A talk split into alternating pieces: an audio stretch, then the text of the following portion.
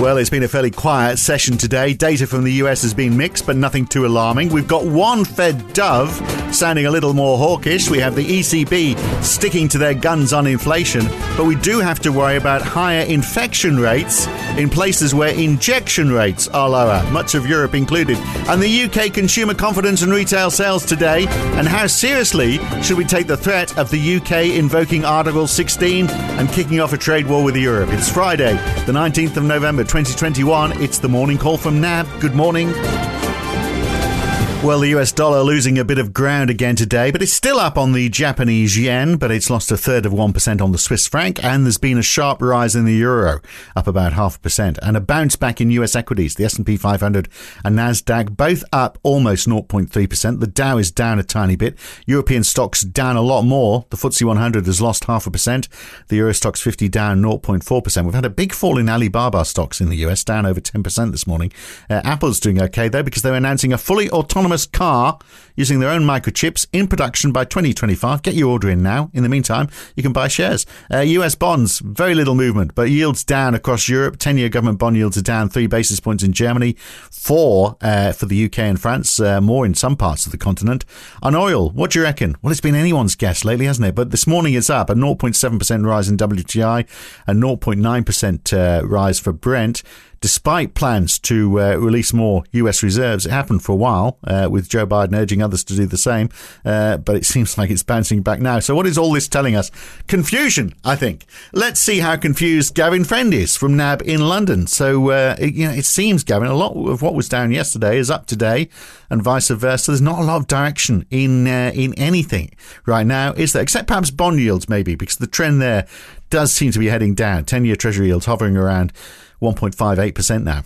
Morning, Phil. I think you're right. I mean, for once, you know, not a day with significant event risk or data flow. And, um, you know, if one, as you say, one looks at equities and bond yields, it's been a reasonably stable one compared to, you know, what we've seen of late. Yeah. Some positive earnings stories from companies in the semiconductor space, like NVIDIA.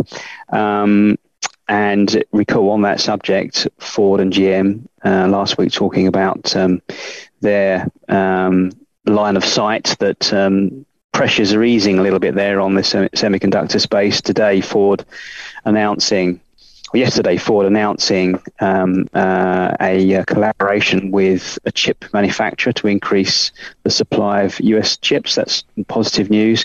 We have to remember on the stock side, for all you know, uh, the non-movement, we are you know very close to all-time highs on the Nasdaq, on the S&P, Euro yeah. Stoxx, MSCI World, or World indexes. Oil, you mentioned.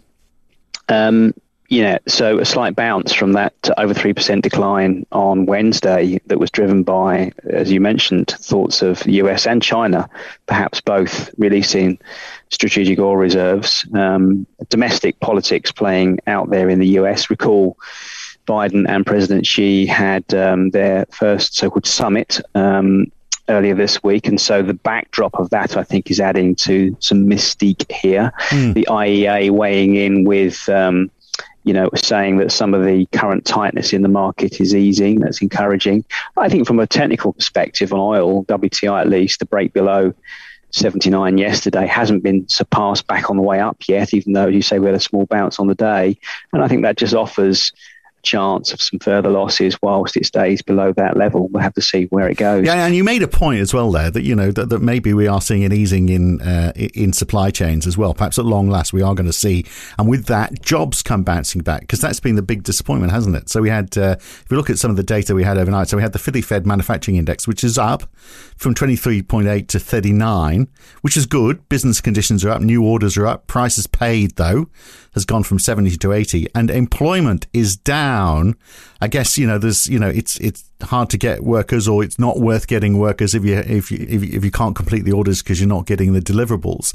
But maybe that, maybe that'll change. So maybe this is, uh, you know, because, because everything else is looking great, isn't it? The orders are there. It's just, you know, can we fulfill them? Yeah it's all incremental change, isn't it? I mean, apart from new orders, I mean, there's a six over a 16 point jump there. That's a big move, the high, highest since 1973, and I think that probably gels with you know, the strength that we've seen in some of the uh, last month's at least ISMs. You, you think about the um, the numbers we had out of industrial production, manufacturing rises this week, aided by the auto sector that gels with that. Um, you're right. The prices paid thing is disappointing. It, it tells us this is, you know, going to take a time to, to, to, work through. But encouragingly, delivery times, the backlogs, yes, they're elevated, but they're not at the absolute highs. They're starting to roll over. It's incremental. You know, when Powell, when Chairman Powell talks about we should certainly be seeing some um, some easing of tensions, um, healing of the labour market, and the um, supply chain disruptions by Q2, Q3 next year that's Q2 through Q3 next year. Yes, a long way away. It's yeah, exactly. We might be seeing signs of it now. It doesn't mean that we can't get there sooner, but for the moment, it doesn't look like it, does it? No, although you know, green shoots, green shoots. So the the, the, the uh, initial jobless claims in the US, you know, they were disappointing because they they haven't moved uh, down as much as we might like from two hundred sixty nine thousand to two hundred sixty eight thousand. Whoopie doo! Uh, but it is the right direction, even though it's very slow. Uh, I mean, the expectation was it, it would be down to two hundred sixty thousand, um, but which would have been the lowest since the pandemic started. So it's a bit of a disappointment. But again, you know, if the supply chains improve then obviously those numbers are, are, are going to go up. So long as the supply chain is disjointed, those numbers aren't going to go back up in a hurry. No, the trend is clearly down on that. I guess the one thing that we'd caution of is is that we're coming into the holiday period where you're going to get probably some choppy numbers. So we might not be able to see that trend so visible for a little period, but um, it is certainly down. And to, to, that point, you know, to the labour market generally, I mean, there is a, a view now that job creation is, start, is starting to come back because we're working through all of all of those issues that have been potential um, you know, headwinds to um, increasing labour supply and the rising participation rate, things like the generous benefits that were going on, the childcare, the difficulty in getting childcare, all, all those kinds of things should be starting to fall out now that those schemes have ended. So we're moving now into a period, a multi-month period, where we should start to see um, you know, much higher numbers on, or reasonably higher numbers on the non-farm payroll, and the participation rate moving up. And you know, we'll, we'll, see what that does to the unemployment rate, to maximum employment, but uh, it'll be a step in the right direction. And what does it do to inflation? Is the other thing as well. If we've got more people back at work, supply chains are, are, are coming back online. Uh, does uh, does inflation start to drop? You know, that quickly? I mean, we had Joe, the Fed's John Williams from New York uh, taking almost the opposite stance from what he has been taking, saying, you know, he is worried about inflation. Uh, it can't move up any further. He doesn't want to see it going any higher than it is, which is sort of suggesting he would actually be prepared, be prepared to see tightening a little faster. And he's uh, he's normally, uh, uh, you know, thinking the other way, isn't he? That's right. I mean, you know, on those labour market numbers, you know, you're thinking if if if the um, participation rate starts to pick up and we get uh, you know more people coming back into the labour market, you'd expect you know a disproportionate number of sort of you know lower earners in the hospitality and leisure sectors to come back in, and that all else equal, that should bring down average hourly earnings. Um, but you're right, Williams. You know he has been more circumspect on inflation, and he's acknowledging the pickup, the broadness of the rise in inflation. Recall that 6.2 number uh, last week, um, and adding that you know this has picked up inflation expectations, and he, he wouldn't want to see that pick up materially from here. So when when people like John Williams are talking like that, does that mean that we should be the expectations of a rate rise are going to be brought no, forward next well, year? I, I, just think we need to. I mean, it's just you know the, the, the dominoes are dropping, aren't they? You know, as the longer this thing goes on, it's still there's a there's still a, there's still a gap between that and you know what I just said about Powell and Q2, Q3, and I suspect Brainard and others are in that camp. Um, but but but just on the inflation expectations thing, yes, we're at, you know we've we've blown through you know multi-year highs in the three-year, two-year, three-year. We're at uh, multi-decade highs back where we were in the early noughties, you know, 275 or so in the tens.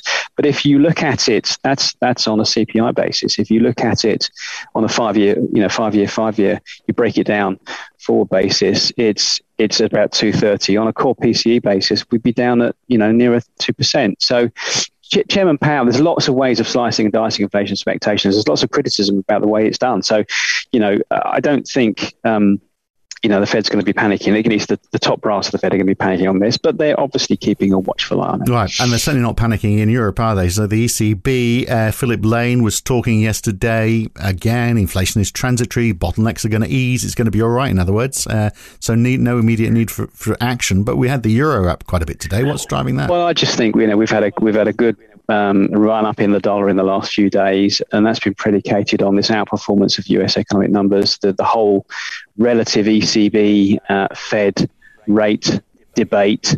Um, and also, I think very importantly, you know, the COVID uh, fourth and fifth wave, waves that are raging through Europe, they'll, they'll get on top of that.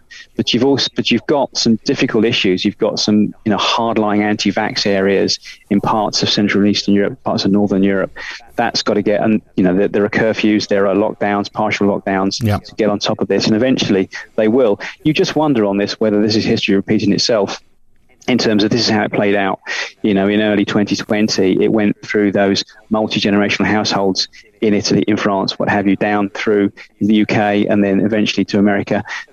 America's got its own pockets of you know the unvaxxed in areas where you know the, the, the, where 30, 40% or so uh, are, are, are, not vaxxed at all. I mean, so we can't discount that this is not going to jump across the states at some point. Yeah. Eventually, we'll see how that plays out. The, the, one thing we do worry about with Europe is the energy crisis, because that really, um, you know, what we're learning with Nord Stream 2, what is going on on Europe's eastern flank with the Ukraine and um, Belarus is a serious situation. And you know, you think about the geopolitics of this, they're very complicated, very intertwined, and it doesn't look like there's any short term answer, medium term answer for Europe's energy crisis. I think the UK is in a slightly more advantageous position here. It's, it looks like it's getting some LNG from Qatar. It gets a lot of energy from Norway. It's far less beholden to Russia than the rest of Europe, and it doesn't seem to be um, a solution there in you know uh, in, in, the sort of short to medium term. I think that's that's more of a worry. Yeah, it's going to be a winter of discontent, isn't it? But look, we get uh, consumer confidence numbers for the UK today. That's going to be tough, isn't it? With uh, you know, if you look at where they're going, and hand in glove with that, retail sales as well, which were down in September. Is that is that going to pick up a bit, or do you think you know they're facing higher prices, higher taxes, less welfare, uh, the threat of high interest interest rates. Um, you know, it's not not a rosy picture coming into winter. Well, these are numbers for October. Uh, they are forecast to mm. be down um, at the headline of sort of.